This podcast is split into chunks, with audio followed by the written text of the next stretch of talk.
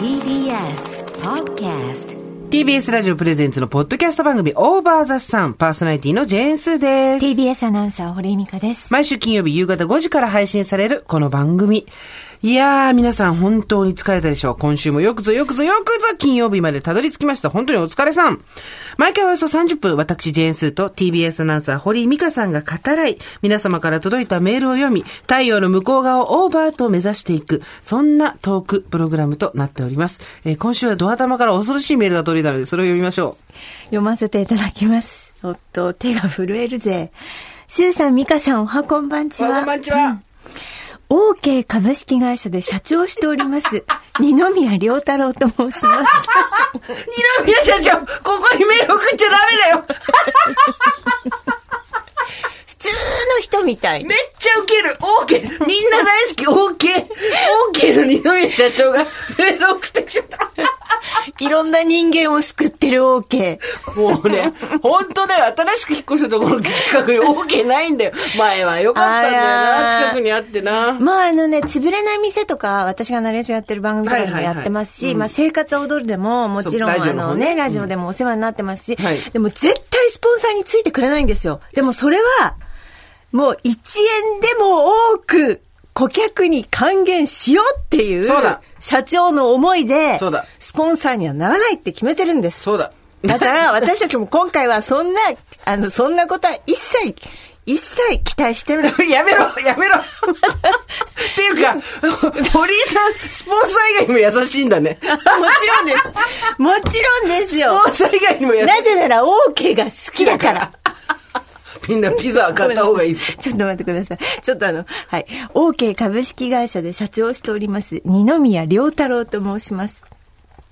本日の放送で、本日の放送っていうから配信日に聞いてらっしゃるんですよ。美香さんが素敵な旦那様と OK のお店でロースカツ重やピザなどをお買い物され、三浦海岸の浜辺で一日中焼いて召し上がられたエピソードをお聞きし、嬉しさのあまり思わず筆を取ってしまいました。あのね、柿山の社長も聞いてんだよね。ありがとうございます、河合さん。 ありがとうございます。もう社社長社長もうね、本当に OK に行くまで旦那と何回 OK っていう言葉を口にしたかわかんないんです。なんか、活汁が、なんとかがあって、そんだけ幸せになるんですよ。まオーたケー、のいいとこ知ってるね。オ何ーケーの、話の根性だけど、オーケーのいいとこ知ってる何。オーケーのいいところは、米粉の餃子冷凍が置いてあると こです。れ米なる粉ほのど皮の冷凍餃子が置いてあるとこは、ほんと少ないです よ。そっか、あなたはそうですよね。そうなんです。そうですよね。だからもう、それだけは置き続けてください。もうね、本当に、あそこスの、ーパーね OK あの、もう嬉しくて、うろうろうろうろしちゃうわけ、二人で。そうね何を買う、 旦那とね何を買うって言って ね。はい、いいんですけど。また、スーさんにおかれましては、かつてスーパー総選挙で弊社が1位をいただきました際に、横浜みなとみらい本社までご来社いただ行ききまし、本当にありがとうございました。私もスーさんの同い年として、スーさんからエロいと言っていただけるよう、エロいよおと 男を磨いてまいりたいと社長エロ思いいよます。私ね、あのね、正面玄関で一度、いつもオレンジのネクタイをはいされてらっし OK カラゃーだるうんんですけれども、一度お見かけして、話しかけようかと思ったんですけど、やっぱりなんて話しか、あの、活中買ってますでもない し、なんか、199円の鮭弁美味しいですでもない うん美し味、ちょっと言葉を選びきれずに、あの、素通り、なんかもう先に行かれちゃって、タイミング逃しちゃったあんら、でそすんなけことどが。あったんですね。はい毎週、お二人のお話や、ご助会の皆様の本音のエピソードに聞、かなくていいよ、社長ね。うなずき、笑い、時に目頭を熱くしながら拝聴しております。こんなおじさんリスナーも聞いているのかと、ご助会の皆様が引いてしまうのではといささか心配しておりますが、週末のひととき、皆様が地に足をつけて前を向きながら歩いていく、そんなお姿に大きな勇気をいただいております。そうです。カニエ・ウエストのお母さん、ドンダがいいこと言ってた。お、ネットフリックスで今さ、ええあのドキュメンタリーやってんだけどええ、地に足をつけながら羽ばたくのよ。地に足をつけながらつけながら羽ばたく休休日安くなるんですよ。だから OK は。だからそれは OK でしょ。羽ばたくイコール安くなるということですか 価ら。 格が羽ばたい ている。そういうことです。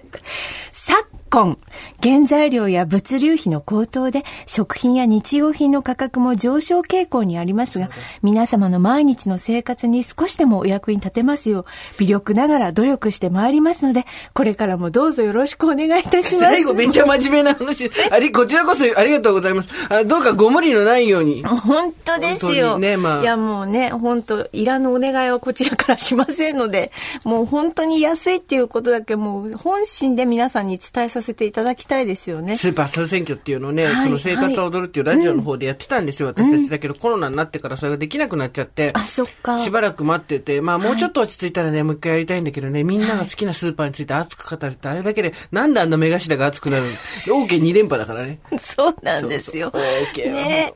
3連覇じゃないですだっけですそうだっけ三連覇かだらもう殿堂入りしてもおかしくないよそうだようねな OK さんね。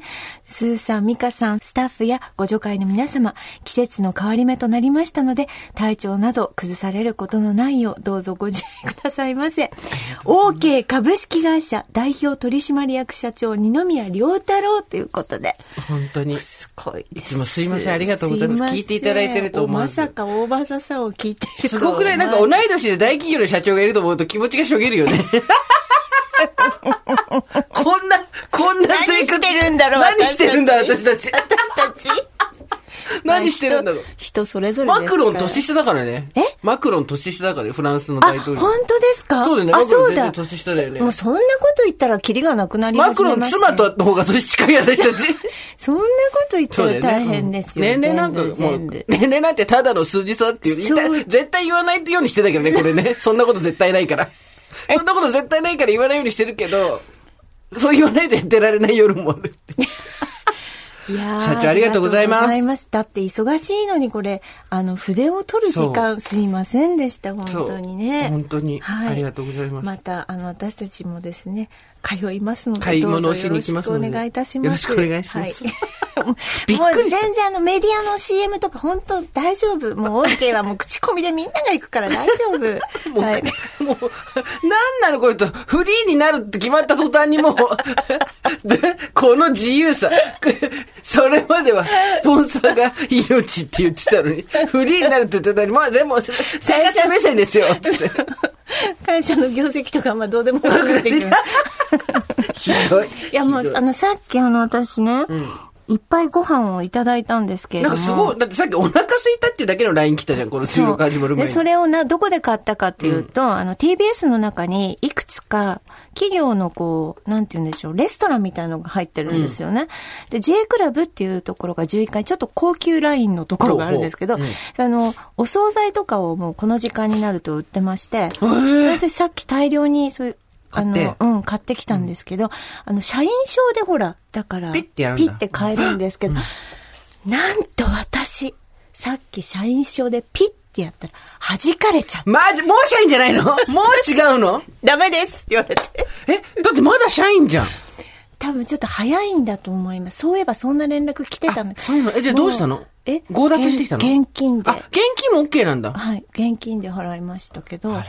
あの、もう社員じゃないんですよ。あなたあなたは社員じゃないからダメですって言われ ました。機械に。あなた線引かれた。バシッあなたは社員じゃないから、普通の感じで買ってください。出入り業者名って言われたんだよ。言います言われました 一。人で何食べたんですかチーズケーキと、んあと、フリット、うん。なんはい、揚げ物そう、んあとは、卵焼きなんですけど、うんイタリアで言うとなんか、ちょっとおしゃれな名前になってるじゃないですか。オムレツ的なそうそうそうそう、そういうのを食べました。なるほど。はい。でもまあ、だタんンだパんク、質取ってるからいいか。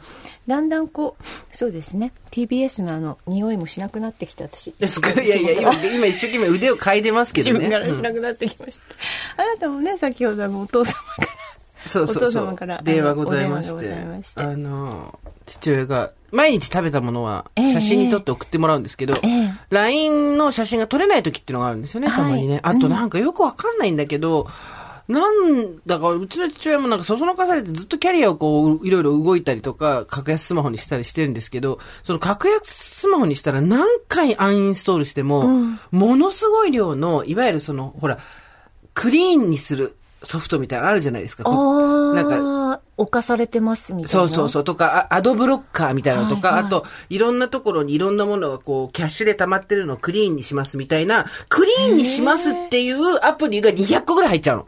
それだけでもクリーンじゃないじゃん。えーなんでで、それが延々に起動してて、何回アンインストールしてもダメなのよ、それが。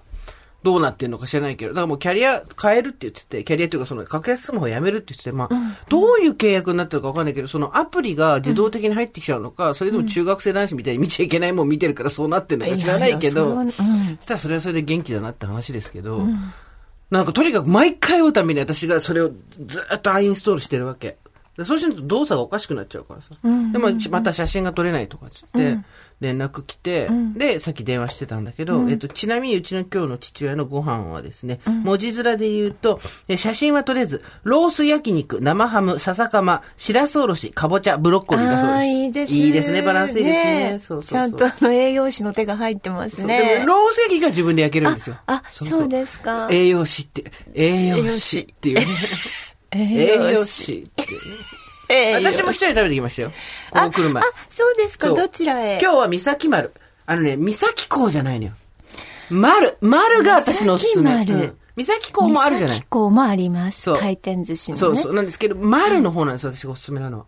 三崎金丸。丸はは、どういうラインですかあの、三崎公園なんか少しだけ回らないイメージ。てか、あー三崎、私がよく言う広尾の三崎丸は回ってないんだけど、で、三崎丸行って、で、まだランチの時間ギリギリ夕方間に合ったんで、えー海鮮丼みたいなあらのご飯半分でって言ってあら、食べて、うわー美味しいなと思いながら、ペロ リ。ペロリですよ。ペロリですね。半分なのにペロリですね。ペロリストですよ、もう。そうですね本当美味しかった。やっぱね、もうね、誰にも気遣えない飯食うの本当いいな。本当そうね。先週ね、そんな話をしましたけれども。メールたくさんいただいてます。今日は一人飯がですね、テーマでございますけれども、これすごいなよ。ちょっとミカちゃん、またすごいメール来ちゃった。怖くないスーさん、ミカさん、おはこんばんちは。こんばんちはいつも楽しく拝聴しております。34歳、おばさんネーム、海鮮縮みに恋してるです。先週のセドナで運命のパートナーを見つけた方。はい。岩に登ってたら見初められた3年目っていう。はいい、や、誰さ、ツイッターで人魚さ、のようにそう、岩の上にも3年じゃんって言って て、そう石の上にも3年じゃん、岩だけどって人いたら、うまいなと思 って、これ思いつかなかったの悔しいなと思ったんですけど、あの、セドラで運命のパートナーを見つけた方、私の大好きな古着屋さんの店主さんです。オンラインストアを利用したり、インスタの様子を見て普段からとっても楽しませてもらっており、こちらは話したことはなく一方的に知っているだけなのですが、配信を聞いていた時に、むむこの人、あの古着屋さんのあのお方だわと一人大興奮、ニヤニヤが止まりませんでした。店主さんがオーバーザさんのインスタをフォローしていたこと、アメリカに行ってしまうこと、セノダで運命の人に見つけてもらえたことをインスタで拝見し、知っていたからこそピンときましたが、まさか海の向こうからオーバーザさんを通して話が聞けるとは、とても嬉しいひとときでした。すごいこんなことあるんだね。さて私の一人飯、それはトイレで隠れて泣きながら食べたおにぎりです。突然、突然のセドナ感皆無。当時19歳、辛い保育園実習。お弁当だけではエネルギーが持たず、夕方隙を見計らい、トイレにこもっておにぎりを食べていました。一人暮らしだった私は日の出前に起きて自分のためにおにぎりを作り、超スパルタ、もはやいじめ的な実習に耐えていたのです。あの時のトイレの空気感、自分で作ったおにぎりの味、トイレにこもる自分の弱さ、リアルに思い出せます。きっと大して美味しくはなかったんですが、あのおにぎりが私にとってのお守りだったんです。わかる、うんそれなるよね。わかるうんわかる。世の中には意地悪な先生もたくさんいるけど、30代で心からあったかい先輩保育士たちに出会えるから安心した保育士になっていいよと、あの頃の弱かった私に言ってあげたいです。長文乱文失礼します。暖かい空気となり、キラッと春めいてまいりましたが、季節の変わり目、寒の戻りで体調崩されませんよう、どうぞご自愛ください。ということで。いや、一人でトイレで食べたことありますトイレの中で。私はですね、悪だったんで、あー小学校の時にあ、お友達のあ女の子はがい、ねえ、うん。みんなが何も食べられない休み時間におやつ食べちゃおうぜって言って、 その子がですね、おやつを持ってきて、そのカバンを持って、くっさいトイレの個室に3、4人で入って、口の中の水分全部持ってか れる、ソースせんべいの素みたいなのあるじゃないですか。下のやつ。あれをパリパリパリパリパリって食べてたの音を出さないように。音を出さないように口で締め出しながら、もうね、コリスが3、4匹便器を囲んでね。 でも楽しい思い出じゃないですか。まあでもそれは悪だよね。小学生にして。悪ですけど、私は同じ今の方。 19歳。うん。な、何さんでしたっけ海鮮縮みにこうして。海鮮チヂミに恋してるさんのように、まあ、この方ほら一人でね食べる場所がなくて、うんトイレの中で私もあの10代の時に34回やってますからトイレ飯トイレ飯それは何でやったの大学でもあったしあと予備なんかなんで塾予備校え食べる人とば場所がなくってあ、でもお腹減ってて、トイレでパン食べたことありますよ一緒に食べる人いなかったの珍しいくなかったいなっかった、あそのだからなんかその時間別がになかった大学ってほらなんか常にそのその人がいる感じでもないじゃないですか、んで予備校なんてもう初めてのとこだったりとそうだかよする、塾とかだとするとありますよだからなんか後々ニュースになってた時があって、その大学とか高校で一人でトイレで、ご飯トイ食べてレるの人が中いるとで食べてる人が、うんうんえ普通にやってたけどって思いましたねた。そういうね、トイレで 食べたりするのは、うん恥ずかしいんじゃないかとか、コミュニケーションができないんじゃないかみたいなそうことそう言われてるけど、そううんやむにやまれない時だってあるんそだうと、です人そうはです。普通に私もやってましたっていう話ですトイレ飯ね。が、ガチなはないかな、その小学校の時悲しかったよ終わる。うん。だって便器に座ってパン食べるんだもん、悲しいよそ食りべゃたらすぐお出ちゃうもん ね。そんな出ないけど、食べたそばから出ちゃうね で。もそんなこそんな人もいっぱいいると思いま悲すしよかったけど、それがどうしたってことそれが、そんなの気にしないってこと、全然悲しかった、うん、気にしないっていうことでもなくて悲しい事実だったなっていうのを今思うあの時悲しかったなってただこう思い出しますけどね、あの時悲しかったの覚えてるけど、でもそれによって何か人生が毀損されるほどのことはなかったっていううこん、そうでとすだ,、だね。からあなたもこうですよっていうことでもないし、うんまあ人それぞれ とトイレ飯の思い出はきっとあるだろうなっていうあるね。あるだろうね。うん、ことですよね。練馬区おばさんネーム、ペチャコさん40代でございます。はい会社員お一人様ライフ最高さんです。スーさん、ミカさん、こんにちは。こんにちは私は結婚願望も出産願望も全くない。ただただお一人様ライフが楽しくてしょうがない40代女です。私の一人飯のおすすめはズバリ、しゃぶ用です。おおガストやバーミヤンの系列店で、しゃぶしゃぶバイキングのお店です。はいはい女一人の客は珍しいのか、ビップ席みたいなところに案内してくれたり、店員さんが優しくしてくれたり、もう最高です。バイキング形式で、キャベツやキノコ類、お豆腐、他たくさんの野菜を思う存分食べられます。お肉はタッチパネルで注文でき、可愛い猫ちゃんロボットが席まで運んでくれて楽しいです。しゃぶしゃぶのタレもいろいろ選べて、アイスクリームも食べ放題で本当におすすめです。特に金曜日の夜、耳にイヤホンを突っ込み、オーバーザさんを聞いて、ニヤつきながら、誰に気を使うこともなく、ただただ一人気楽に、シャーブシャブしている時は極上の時間です。ファミレスの系列店なので女一人でも全く問題ないです。というか、周りのお客さんも皆、バイキングに夢中で他の客なんて見ていません。とにかく野菜をいっぱい食べたいという時にぜひ、特に私のおすすめは吉祥寺店です。おというこおとでございます。しゃぶ用一人はやったことないな。私はあります。出ました。トイレ飯に続き、しゃぶ用一人もござ います。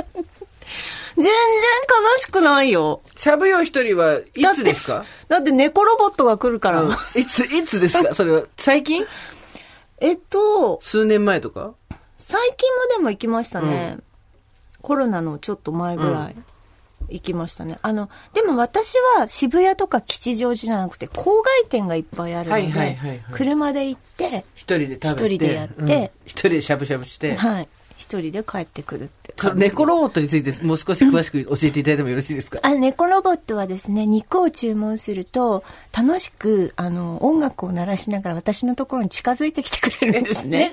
それドラえもんみたいな感じですか猫ロボットって何ですあかあの通称猫ロボットでただのボックスなんですけど、はいまあでも生きているような気がしますやっぱり猫ロ私のところに猫ロボットうんはい、で私の前で止まってピーヒャラピーヒャラ言って、うんあの点滅させて私が食べたものをまたそこに乗せると、うんあの楽しげに厨房の中に消えていくんですよあ、なるほど。今そうこなちんですら画像をネットで検索したらですね、あ猫そロボット。うですねそうですねまさにあの頭の部分がちょっと猫っぽくなってる。あ、多分それ最新式じゃないですかね。うんなんもうかちあょっの、といろんなパターンが多ん分ですあねるかと思うんでですけど。猫ロボットが持ってきてくれて、ええええそれに、あの肉をそのお腹の部分にね肉を何段かこう入れてるので、うんうんあのピコピコお腹の3段目とかが光るからそこあそれ私だなと思ってこうするともう回転して厨房に去っていくんですよ。あ、なるほど。はいじゃあコミュニケーションがそれでそう取れるわけすですね、猫と。そうですそうです全然だからあの寂しいなんてちっとも思いません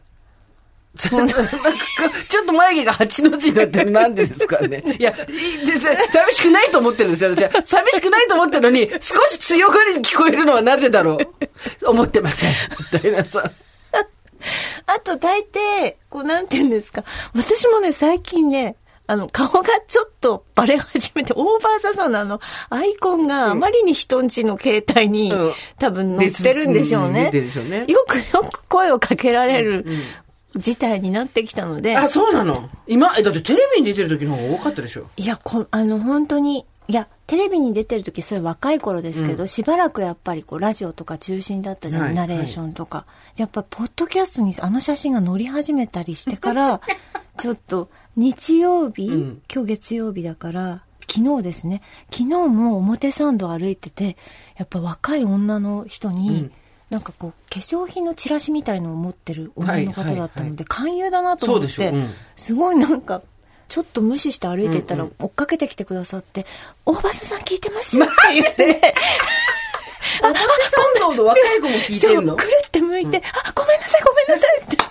「ごめんなさいごめんなさい勧誘と間違えた。勧誘だと思いました」つってましたけど、まあだからあのしゃぶ葉は一番奥の席に、まあ、背を向けて、うんうんまあ、皆さんにあまりこう気に障らないようになるほど。はい気に触らないというか気気を散らさないようにあ皆さそんうもそうね。でもワッフルも焼いて、うんもうすごい楽しいですワッフル焼いてお寿司やったりするよねソフトクリームしゃぶ葉ってねあ夜よそれ夜だから、あうん私が行くのランチなんであランチはないないんだ。ないんですよはいえっ、と、ふちゃさん。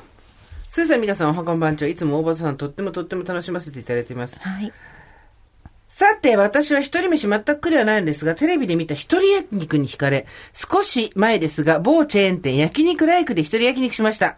今まで家族で行く焼肉しかなかったのですが、一人で食べた焼肉が本当に心地よかったです。なんでこんなにいいと思うんだろうと考えたら、家族で行くとみんなに均等に行くように焼かなきゃとか、子供に多めにあげたりとか、やっぱり忖度していて、自分のためには肉を焼いていなかったんです。一人焼肉は自分の好きなタイミングで好きな量を焼いていいので、自分のための肉という感じがとても感じられました。仕事の面では自分のやりたいよう頑張ってきましたが、家族、過去、妻、母、娘の部分では、ねばならない、こうあるべきに縛られているんだなとずっともやもやしていたところ、明らかにされたような気がしました。お気に出るにしても簡単には捨てられないしがらみと、どうやったらバランスをとっていけるのか、それでも自分を大切にしていけるのか、じわじわと考えていこうと思います。迷いながら日々を過ごしている、でも頑張っている方多くいらっしゃるのでは、皆様どうぞご自愛くださいという方で、このことは、焼肉ライクで一人でございますけど、こちら堀井さんいかがですか残念ながら行ったことがあります、ね、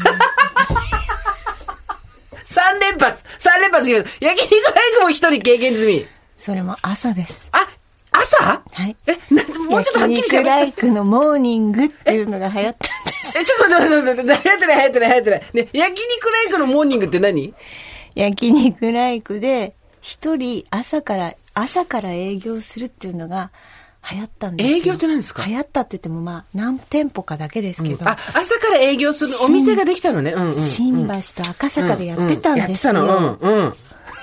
だから赤坂はまずいなと思ってうんさすがにいや普通赤坂行くでしょうんいや赤坂はちょうどその焼いてるところが道路に向かってるからあ出勤の皆様と顔が合っちゃうわけね。そうです、まずいなと思って新橋に行かせてうん。え、何時に行ったの朝。まあでも別に9時、9時前とか、早いよバカじゃないの朝9時から何やってんのちょうどナレーションが新橋である日に、うんうんはい。行って、一人で焼肉ライクそうでです、焼肉を焼いて。朝亭、焼肉朝亭です。焼肉朝です。はい、ありま して。すごい、いや、一人飯エキスパートじゃん、もうう。ーん、でもそうですね。でも私、あの、この、前回、はいあなたとその一人飯について語った時に、あ、私は所詮、チェーン店しか行ってないなっていうことに気がついたんです よあ。の一人飯に、あの、勝ち負けとかないの違でう。でもあなたなんうん、か個人経営の、うん要するにだから、なんていうの、飛び入りみたいな感じで行ったわけじゃないですはかはは。はいはいそこをまだ私やってないんで、あんたすごいなって思いました。私言ったっけもう先週喋ったこと全部忘れたから。おにぎり屋さん、おにぎり最高五穀寺のおにぎり屋さんに一人で行ったって言ったじゃないですか。そんなの、チェーンじゃないけど、別にそんなの街のおにぎり屋さんだよ。え別にその敷居の高いとこじゃないかいらさ。や、敷居も、あの、敷居は別に多分高くないと思うんですけど、その、だからほら、チェーン店じゃない、その、ポってある、んあの、お店に一人で入るのまだやったことないですね。あら。あのね、こんな方もいらっしゃるんですよ。、はいいですかおばさんネーム、オスマンサスさん、25歳。まだお若いんです。はい。スーさん、ミカさん、おはこんばんちは。今回のメール、一人飯ですが、一人飲みについて書こうと思いメールしました。えもうメールでは勝手に書いてきてくださる。これいいですね。いいです。居酒屋で一人お酒を飲むことが好きなのですが、ここしばらくの間、私の住む地域はコロナの影響もあって休業していたり、お酒の提供をやめてるお店が多かったりで、なかなか外で飲むということができずにいました。その間は一人で家で飲んでいたのですが、やはり恋しいのは、ジョッキグラスに注がれた冷たい生ビール。先日、仕事終わりに何か一杯飲んで帰ろうと歩いていたら、奇跡的にお酒を提供している居酒屋を発見。すかさず入店し、ずっと言いたかった。とりあえず生でのセリフを決め、枝豆を注文。そして、運ばれてきた生ビールをぐっと飲んだところ、自然と、美味しいとつぶやいてしまい、なぜか目から水が。わかります。完全に自分の世界に浸り、スマホに目を向けることもなく、ひたすら目の前のビールと枝豆に集あ中。ーわかるわかる幸せを噛み締め、あんた下戸 でしょ。ビールをもう一杯おかわりし、30分ほどで店を後にしました。誰にも邪魔されず、たった一人お店で味わったビールと枝豆の味は格別でした。そりゃそうだ。ごめんな、25だからなんて関係ないよ。みんなそうだろう。それで、ああ、これがやりたかったんだっていうのあるよね。一人で飲むのも楽しいのですが、やっぱり一番は仲のいい友達とおしゃべりしながらワイワイ飲むこと。いつかお女会の皆様で集まって大宴会してみたいです。もちろん希望のスンスをみんなで歌いながら。今歌いたい曲は大好きな浜田省吾さんの日はまた昇るです。誰もが皆自分の人生と戦っているという壮大な負け編でソングです。花粉や黄砂にはお気をつけて皆様どうぞご自愛くださいませ。ということで、浜省オファンンザかロらでーすドねで。すね。はい。あの、あなた、どうですかお一人で、こう、酒ではないですけど、帰りに一杯やることはないんですか私ほら、行きつけのバーはありますから、下戸ですけど、20代からずっと行きつけのバーはあって、朝までジュースを飲んで管を向く最も立ちの悪い客と言われてますから。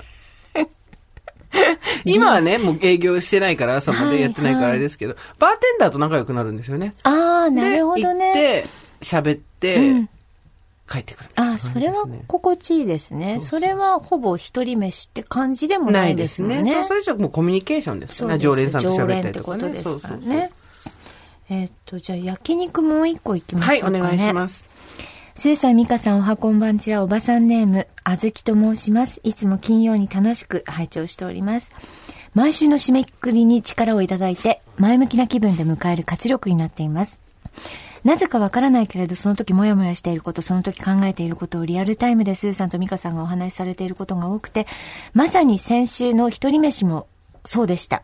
ここ数日ずっと肉が食べたい欲に駆られていました。仕事帰りに肉を買って帰ってと考えていましたが、後片付けめんどくさいとふと思い立ち、私は一人焼肉にチャレンジしました。いい一人焼肉はずっと行ってみたくて、2022年のウォンツラリストに入れていたこと。もうウォンツリストにね。はい、うん今日がチャンスだと思い勇気を出していきましたよし。お店は以前にも友人と行ったことがあったカウンターありの目の前で網焼きができる、一人でも行きやすいお店を選んだんですが、一人でお店ののれんをくぐるとやっぱりまだ女一人の焼肉はあまりいないのか、店員さんは不思議そうな表情。そんなことを気にしていられない。もうここまで来たら楽しまなくちゃと、ビールか白米か迷い、白米を選択。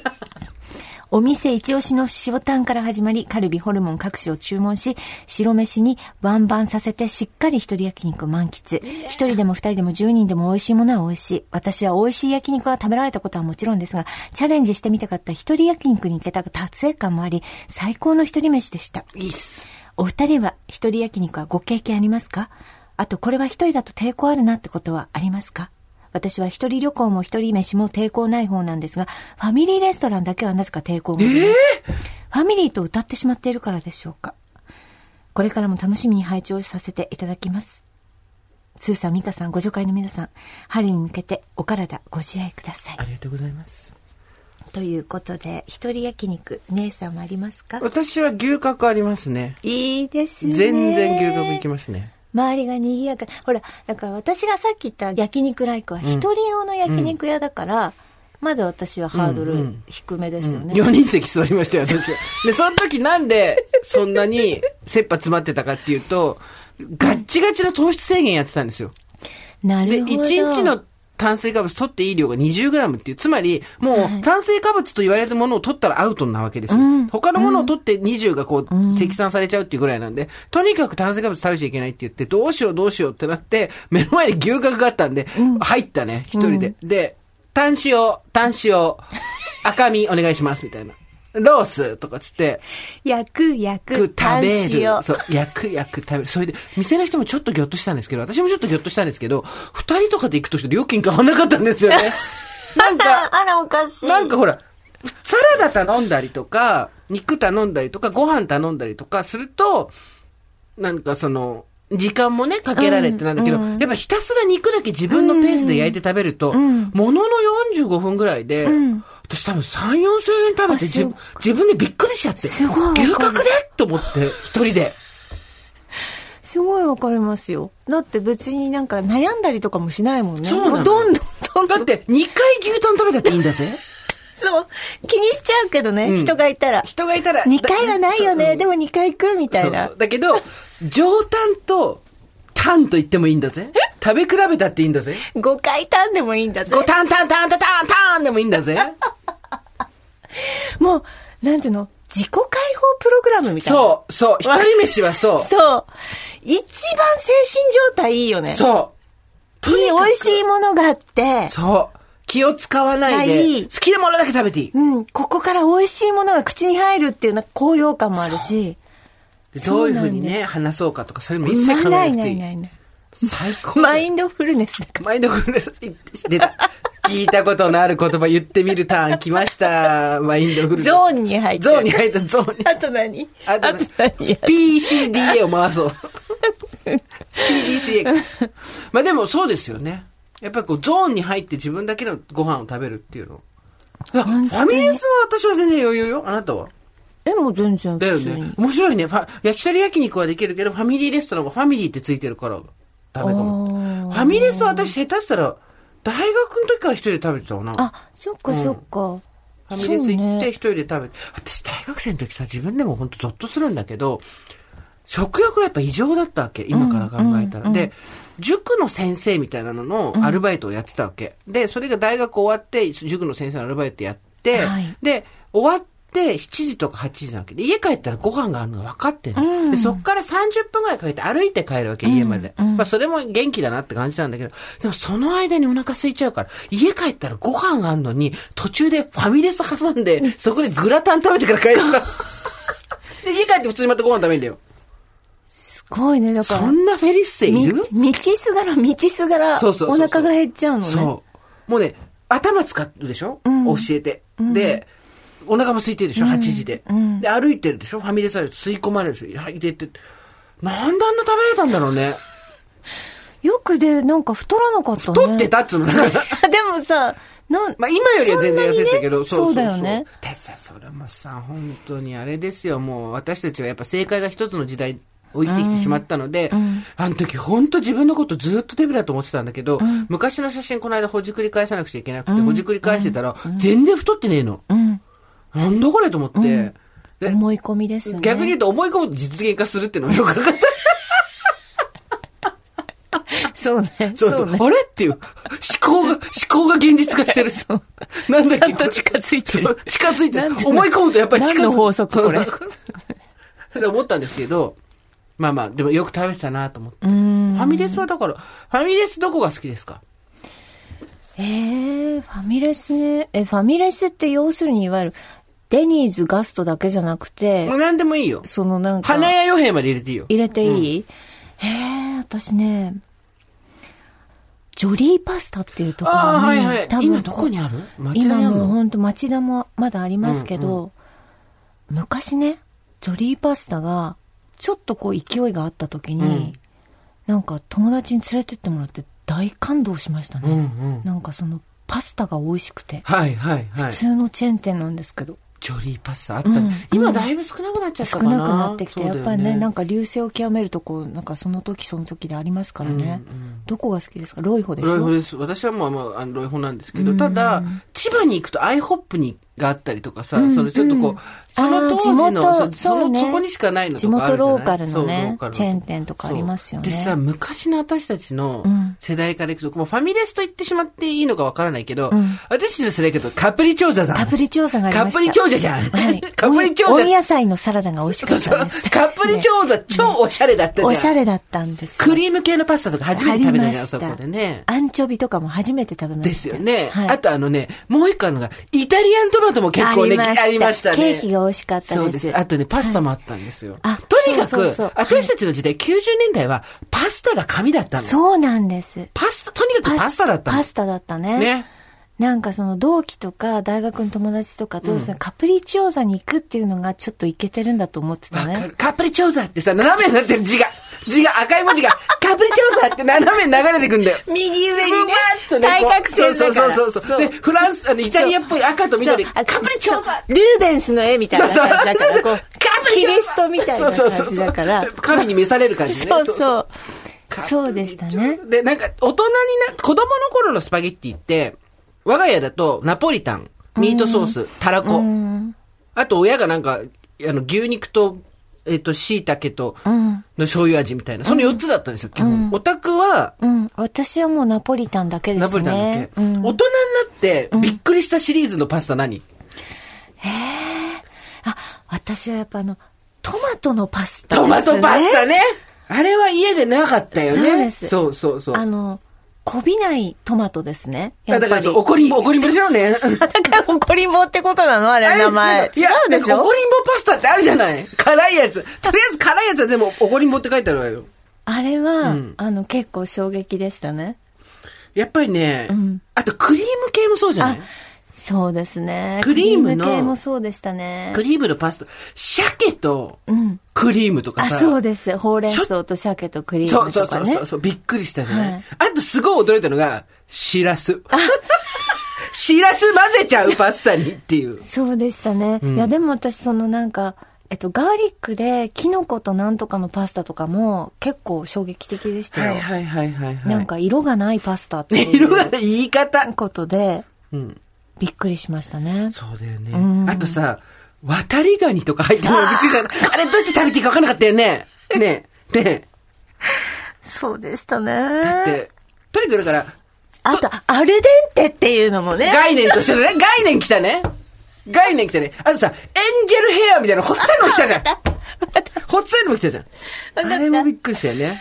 あ、待って、そうやっぱ、やっぱり今の流れがいくと、カブリチョーザがあるじゃん。ね、ね。まず右にバーッと上がっていく。で、あとイタリアントマトがあるでしょイタリアントマトそしてその次のハイクラスなパスタは何だったか覚えてる、えラボエム。ラボエム。ボエ ムまあね、言おうと思いました。ラボエムです。ボ民宿です。民宿ですはいボエムですこれは民宿に行きました。まあ、ボエムはとりあえず、はいボエムね、びっくりしたのはなんかやっぱり、あれですよ。はい。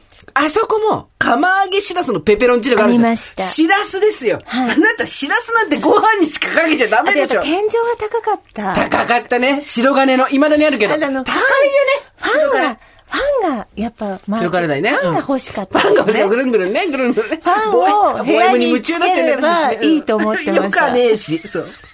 本当に。ファンをつけたやつが勝ちだと思ってました。 恋人青じそ。来ました。ボエム。ボエム。今となったら自分家で作れるんですけどね。そうそう。今となっては作れるんですけど、あの当時、その時は分ジからェなかノっベたーゼなんていう概念はなかった。なジェノベーゼ来ましかったで。たすジェノベーゼソースを、なんかみんなで分けたのを覚えて ます。これがジェノベーゼっつって。なんかさ、多分世代世代にあるんだと思うけど、私たちはとにかくパスタ革命がすごい世代なの。そうですとにかく、家で食べてたパスタと、あはいの、ママのもっちもちの、そうポスパスタとは違う、概念としてのアルデンテね、そうが出てきて、で、トマトって言ったら、ミートソースだったのに、そこに、トマト怒りんぼソース、そう怒ってるっていうのが来てそう、クリームが来て、今度、クリームとトマトが合わさった融合が来て、最終的に私ね、一番もうね、来るとこまで来たなってパスタで思ったのは、ラグーソース。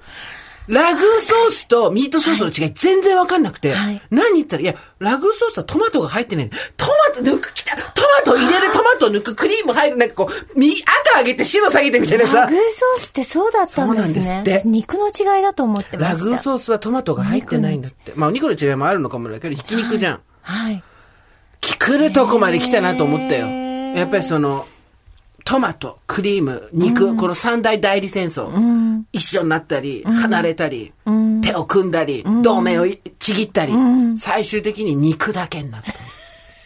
パスタ革命ですこね結果トマトが怒りんぼになったわけです よ。ねえ怒りんぼって何怒りんぼパスタってあるんだって。変な名前ついてました変な名前ついてたよね。うんでも、同時に、五右衛門とかもやっぱあり、五右衛門もそうですねあの、友達がさ、うちの高校、バイト禁止だったの。んだけど、えやっぱやんちゃがいて、んバイトしてたの。五右衛門でバイトしたの。かっこよくてさ、それがさ、はいカプリチオーザのちょっと前からありませんそうだよね。同じ時期です多ね分同じぐらい。で五右衛門、五右衛門未だにめっちゃあるよね。ありますよだってああるよのね麻布十番と10か番にもある。ガンあそうりまそうすしそうね。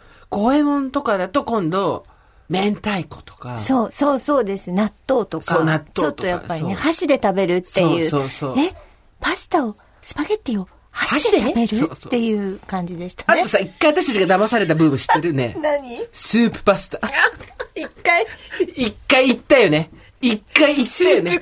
そう。スープカレいやスープカレーはまだあるけど、スープパスタは今からいやだよいや、あるでしょ、今も。スープパスタあるでしスょ。ープパスタはしょそうそうないよ。今。わかんない。五右衛門にはある可能性がある。あ、そう。あとさ、もう一個あったよね。なんか、スパゲッティの、なんか、お店ね。そういうのね。なんだろうね。とにかく、パスタ革命がとにかく私たちの中ですごかったから、うん。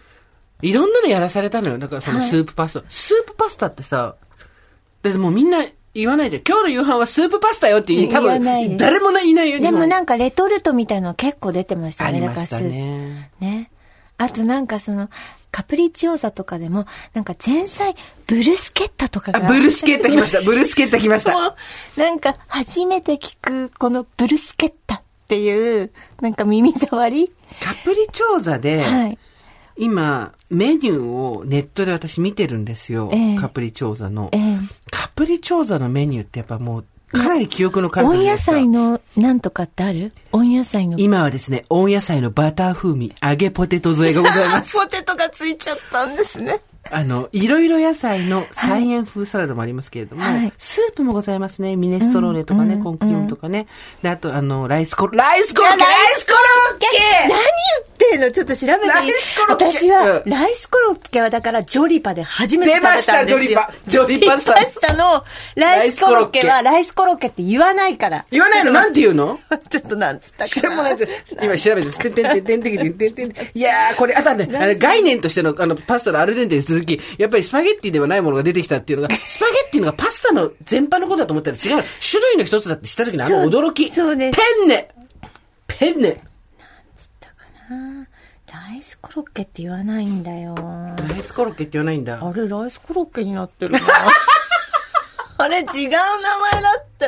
あ、あ、そうそう、すっぷりえ、何すっぷりって言ったのすっぷり、すすっっぷぷりりってって何何かっこ、ライスコロッケなの。すっぷりって言ったのジョリーパスタは。ライスコロッケのことうんすっ、ローマ生まれだから、すっぷりローマなワイのの。すっぷりなの。知らない。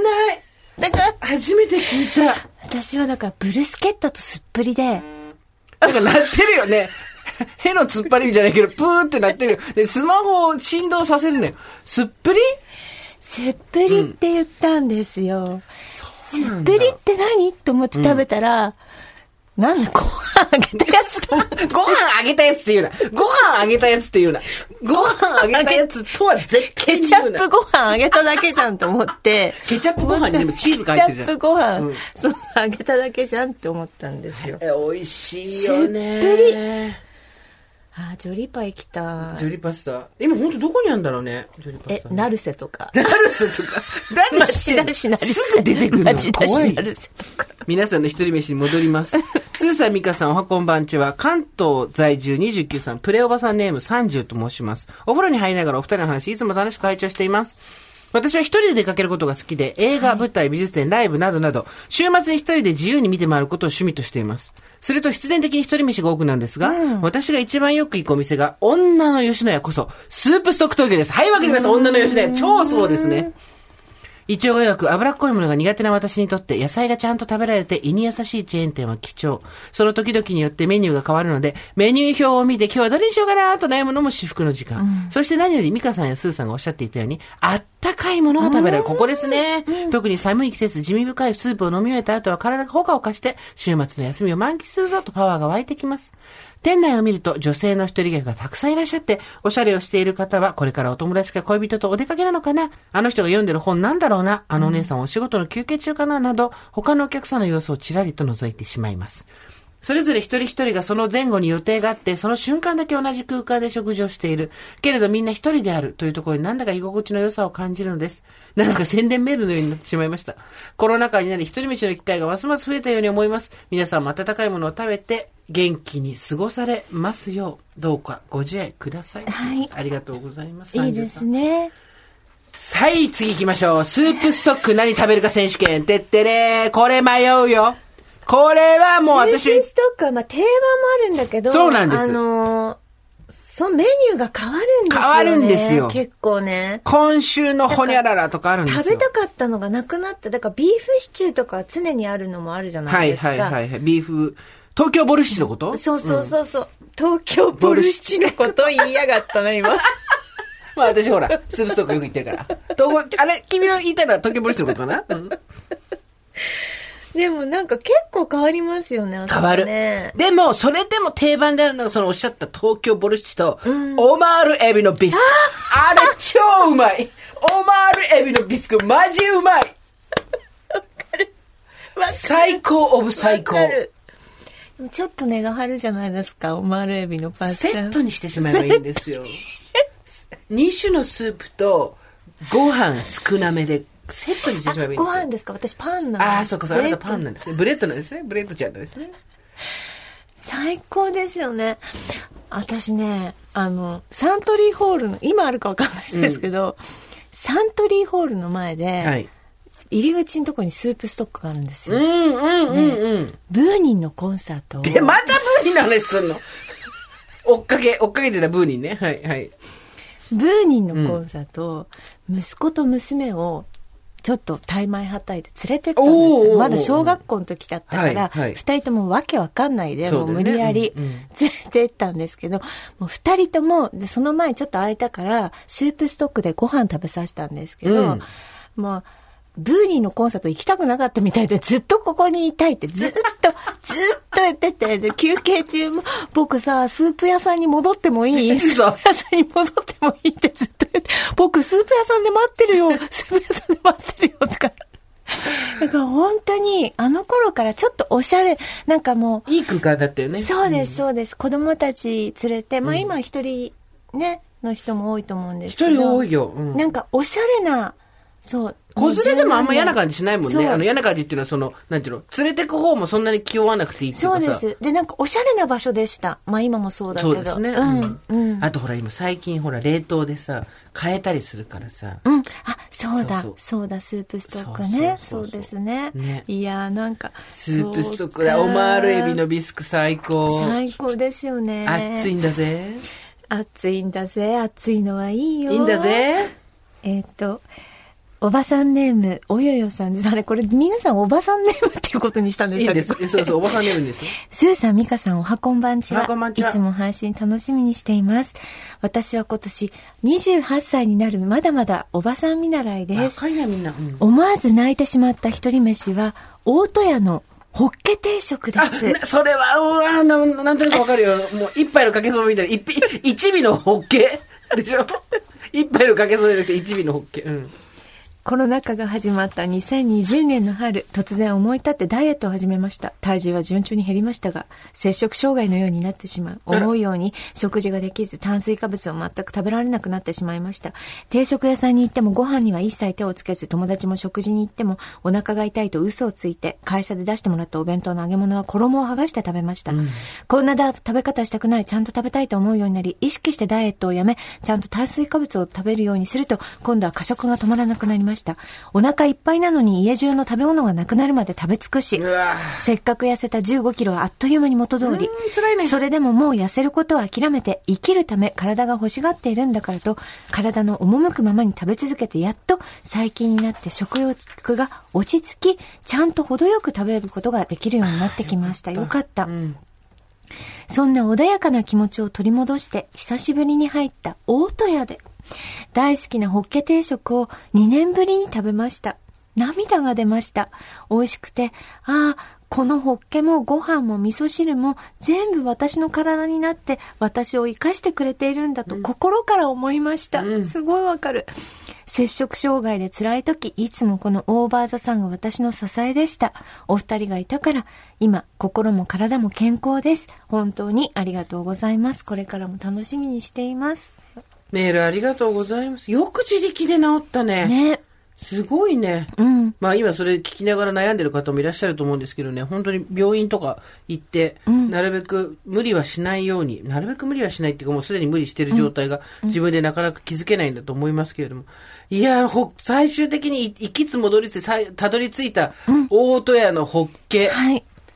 もう目で見てるだけで栄養が取れますもんね。最高ですね。あそこのご飯はね。母さん、チキン母さんに定食です。ああ、そうだそうでだ。も私、ホッケ好き。ホッケすごい好き。あそうでも、ホッケがすごい好きな一番の理由は、大きいから。そうだね。骨もあんまりないしそうね。ホッケは本当に大きいから好き。ああ、そうですか。ヤクルト1000も量が大きい、多いから好き。眠れるからじゃなくて、ヤクルトのくせに量が多いから好き。ヤクルト1000、ヤクルト1000美味しいですよどね。う私全然、あの、ヤクルトを売りに来てる方がいるんですよ。レディうん。レディのことレディさん。まあ、レディって言っても、うちの会社でや、あの、売ってくださる方は、ジェントルマン多分、70過ぎてるあレディなんですけど、そう。だから、なんか、その人を見つけるともう走っていきます。 1000くださいってそう。フロア、ある特定のフロアにしかいらっしゃらなくって。てってれーそれも時間がわからないから、この TBS 局私のも見たこ中とに。ない。うんそうなの。いるのいるの。ヤクルト、ジョア何味が好き選手権。てえっーてれー私ね、オレンジ。私レモン。二人とも柑橘だやだわ。まあ、いちごって言うよね。みんないちごって言うよね、大体ね。よね。私レモンだな。まあ、レモンもあるけどでもオレンジも美味しいよね。オレンジも美味しい。でもね、私ね、一番好きなのはあのヨーグルトなの。ええヤクルトのヤクルトのヨーグルうんト。うんうんちょっと滑らかなのよ。なんて言ったっけ違う、なんか酸味がないの、普通のヨーグルトより。あそうなんだそうなんです。酸っぱみがなくそう。なんて言ったかしら、あのや、あの役、すいませんね、おばさんたちの記憶でずっと調べてんの、この子供たちが。ね、キッズたちがもう、ッズたち歩くグーグルとして。キッズたち。キッズソフールソフールソフール美味しいのソフールが最高に、ソフールだけ取ってたのよ、うち。皆さんいいですか次週のメールテーマ決まりました。好きなヨーグルトお願いします。好きなヨーグルトそ。れは限られるいや、でしょ。そんなことないわよ。えヨーグルト、小岩行くのか、ブルガリア行くのか、ああ、カスピ海に行くのかって行ことくですのか、かバ、ビオに行くのか、そう。だから私は前もう言ったかもしれないけど、ソフールも大好きだし、巻き場の。巻き場の朝ね。わかる、巻き場の朝。あと、朝食リンゴヨーグルト好きな人もいるよ。巻き場の朝は私前も言ったけど、前も言ったけどってもうどこで言ったのか全然覚えてないけど、巻き場の朝はあの、フォントから好き。ま、筆で書いてる。 三巻つき場の朝。三連だよそうそう三連だよそうそうそう三連のやつ。ねなかなかないんだよ、巻き場のみ朝は緑のね。 あれね。わかるよ、巻き場の朝ないんですよ。で皆さん来週のメールテーマは好きなヨーグルトと、その、とりあえず好きなヨーグルトについてずらずら適当に書いてきてく ださい。そうでもフルーツサラダヨーグルトもすごい好き。あの、ボッコボコに入ってるやつね、そうそうそうフルーツがね。最高。そうです、そうです。やだ。ヨーグルトは作るの流行ったよね。やったあ、酵母菌をみんなで回したりするやつですうんうかんケフィア。カスピ海にねカ、スそうそう。やってないです私もやってないんだよねあれ私もうんあと、ヨーグルト作る機械とかね、買ってピ海的なあまっしたたよよね。ね。一時流行ったよね。買ってましたね。全然やってないですね、そこは。私もそこだはってソフールがあったから何ソフールと巻き場の朝があったからだって私にはあ全る然全然全然ですねさあ一人飯満を持してこれ来るなと思ったら来ましたよ、スーザンミカさんおはこんばんちはいつもお二人の明るいトークに励まされています、えー、36歳おばさんネームチョコミントです、テーマの一人飯私ラーメンです、ラーメンだよねそれみんなね、妊娠終盤からコロナウイルスが始まり1年以上外食控えていました、子供が1歳になり復職のため保育園の奈良市保育が始まった時本当に久々の一人時間を得ました、体に羽が生えたかのように軽かったです、そして久しぶりの外食、一人ご飯。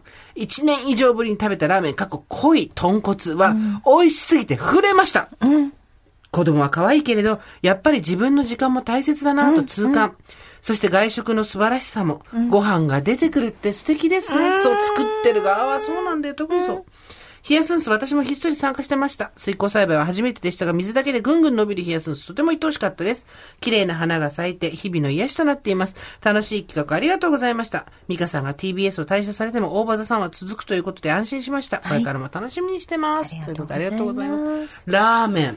ねえ何系ラーメンが好きですかあ、私はなんか周りが横浜系あラーメン。家系だ家いわゆ系るな家系のだで、うんはい。そうですね。結構こってりしてますこよね。ってりしてます家系ってね。そうでもどうすよねですかあなたのところ。私、この間、はい本当に100年ぶりにラーメンいっぱい食べたんですよ。ええええあの、小麦粉を食べ過ぎると、あの、体の膨慢感とか頭痛とかがやばくなる、ライトなグルテンアレルギーなんで、ラーメン一杯なんてとてもじゃないけど食べてないんですけど、この間、A 地点から B 地点に大人数で移動するときに、どうしてもそこでしかご飯を食べられないっていう時間があって、空いてたのがラーメン屋だけだったんです。で、みんなでラーメン屋行こうって、ここで行かないっていうわけにはいかないので、行ってっていう理由を作ってですね、私も久しぶりにラーメン食べたんですけど、はいあれ、うまいな美味しいです。びっくりした何ラーメンでしたかそこも家系だったあんですよ。そうです。なんかあの、そう、私、あの、郊外なので、家系ラーメンのチェーン店多いんですけど、あの、よく行くのは、っていうか、旦那さんと一緒に行ったりするのは、食堂のラーメンなんですね。お醤油。食堂のラーメン。定食屋さんとかってこと食堂ってなん何とか食堂ってあーはいいうはい田舎にある食堂、うで町田もちょっと残ってて、んいくつか、うんで行くとやっぱりお醤油のスープの昔ながらのラーメンが大好きです、はい好きなのは親が作ってくれたようなやつでしょそう縮でれす麺のね。そうです懐かしいよね。はいどうでしたラーメン本当に美味しく昔はですね、その三田製麺所とかで大盛りのつけ麺とかを平気で食べてたので、こんな風になるまでは本当にね久々に食べたら、こんなうまいもんこんな出しちゃダメだよっていうぐらい脳がブシャーってなって脳脳汁がブシャーってなってもう一人で吐いてんすよやっぱね、小麦に絡ませるあの油で、なんかほら、あの、味濃いめですか、はい普通ですか薄めですか、とか、油多めですかとか、麺固めでいいす聞かれかますみたいな、はいそう聞かれて、まあ一蘭ができた子、私だって一蘭東京に来てない時、まだその小麦のさ、ええあれになってなかったからさ、福岡出張行く時、みんなに3便ぐらい早く行って、一蘭で食べ3て、杯そう、三3杯。一瓶で一杯まあ、一瓶一杯で、あの、何その、なんていうんだっけ、ああいうの、ほら、追い、追いかけ麺じゃなくて、なんていうんだっけ、ああいうの。あの、え替 え玉替え替え玉、追いかけ麺ってな んだよ。麺が追いかけて くるわ追い麺ね麺が追いかけてくるわカプリチョーザで、そう。で、替え玉、替え玉でやって、うまいうまいって言いながら言って、その何食わぬ 顔して、出張に合流して、あ、お疲れ様ですとか言 って、昔やってた。一人飯って言うとでもやっぱラーメンっていうのはね、なんとなくあるよそうですね気持ちとしてさ、ん似合うよね。うんまあなんかふ、ふらっとす普通にね、別に一人飯って感じずにもう入ってますよね、うん皆さんね。ううそうそうそうそう、んん別なんにか気負いはないですねそこに気は言わない、そうですそうですす、はいうんちょっとねうんあれは至福の時でしたねそうだねいやでも本当そうだから一人で食べるっていいなっていうね一人もし元くはに戻りますけど二人よね、あ気の心知れた人と二人、まあそれもあるけどねとか最高よねうんやっぱもう難しくなっちゃうとさうん食事がさ 大変なんだよでもそれがなくなったらいいよねコロナの唯一いいとこえ接待飯がめっちゃ減ったっていうのいい 最そ高れだよもねなんかなかなかね、あのはっきり言うの難しいけど大丈夫、聞いてないよ、聞いてないよって思ったけど、い 意外といろんな社長が聞いてるから。でもいろんな社長も絶対思ってるって。めんどくさいよね、接待 飯って。接待飯誰が楽しいんだっいて。やーそうだよね、社長さんなんか多いだろうしねだって全職接待飯でしょ接待ねしたりされたり。そうだね。される方が多いのかね。一緒に五穀寺のおにぎり屋行こうよ、美味しいから。でもそれも結局接待飯になっちゃうから勝手に行ってって話だよ、ね。 違うよ、もうだってそれみんなで伊勢のせいで入るけど、各自それでバラバラで食べて終わったら外で待ち合わせだよ。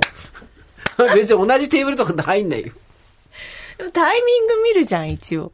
ああ、それ頼んだん だ、みたいな。やっぱり。あと頼まれてる方も、なんか、やっぱちょっと一応人目を気にしちゃうじゃん。そっか。うん。筋子筋子はちょっと恥ずかしいなとか思っちあゃうけーど。そういうの一人でできるからね。うん、そう。筋子筋子筋子とかできるからね。777みたいな勢いでいけるからね。筋子筋子筋子。藤子不二雄じゃないよ。筋子筋子筋子だよ。筋子 F 筋子だから、 私。F 何そうでしょ ?F 何一人だとさ、んそれはありますよね。そうね。しゃぶようでめっちゃ呼んじゃうもんね。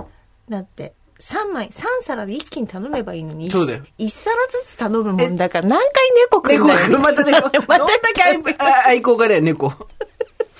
とにかく猫に来てもらって、 落ち着きないから、ワッフル焼きに行ってで、、うん。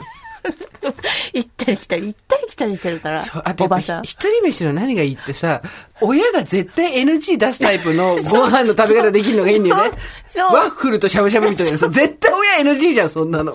親が怒るタイプの食べ方ができるから最高。本当にそうですよ。ね。ああ、なんかお腹空いてきちゃったね。あそうだね。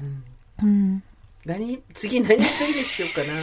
一人飯楽しいね。一人飯楽しいよ。そばもよく食べるし。そばはほら、小麦粉含有量が少ないのがあるからさ。んうん結構、ゆ唯一食べられる、外で食べらでれるも麺みたこいな。の前私ね、やっぱりね、ちょっと間違えたところに入った時のあの衝撃ね。何間違えたなんか、あ、なんか美味しくなかったところにあ入ってしまったあー一人で辛いねそれうん時の、うんなんかやっぱり全部、なんか、俺の時間を返せみたいな持やっつでしょ。ていかれる感じはやっぱりありました。確かにね一人でできることたくさんありますけどその中でも一人飯はですね自分の生活を支えていくのに非常に重要なことですからですね、うん。そうです、そうです。皆さんこれからも一人で食べていきましょううん。食べて一人で食べていきましょうってひどい そんなことはないいやいや、いいと思う。さあといったところで今回はこの辺りにしておきましょはい。オーバーザさんでは皆様からのメッセージをお待ちしております。送り先は番組メールアドレス、over.tbs.co.jp。アルファベットは小文字で over です。う来週のメールテーマは好きなヨーグルトですこれはもう生活を踊るのラジオでやった気もするけどいや絶対こだわりあるっ来るのてかケフィアやってる人もいるってケケフィア菌やって、未だに作ってる人も絶対いるし、だって巻き場の朝が好きだ、ふ朝食、リンゴヨーグルトが好きだとか、絶対こだわりあるって。あ、そうかしら。あなたとヨーグルトでお願いします。わかりましたお願いします。最後に番組からお知らせです。LINE スタンプ第2弾好評発売中です。LINE のスタンプショップ、クリエイターズスタンプの方です。あっちで TBS ラジオとかオーバーザさんで検索してください。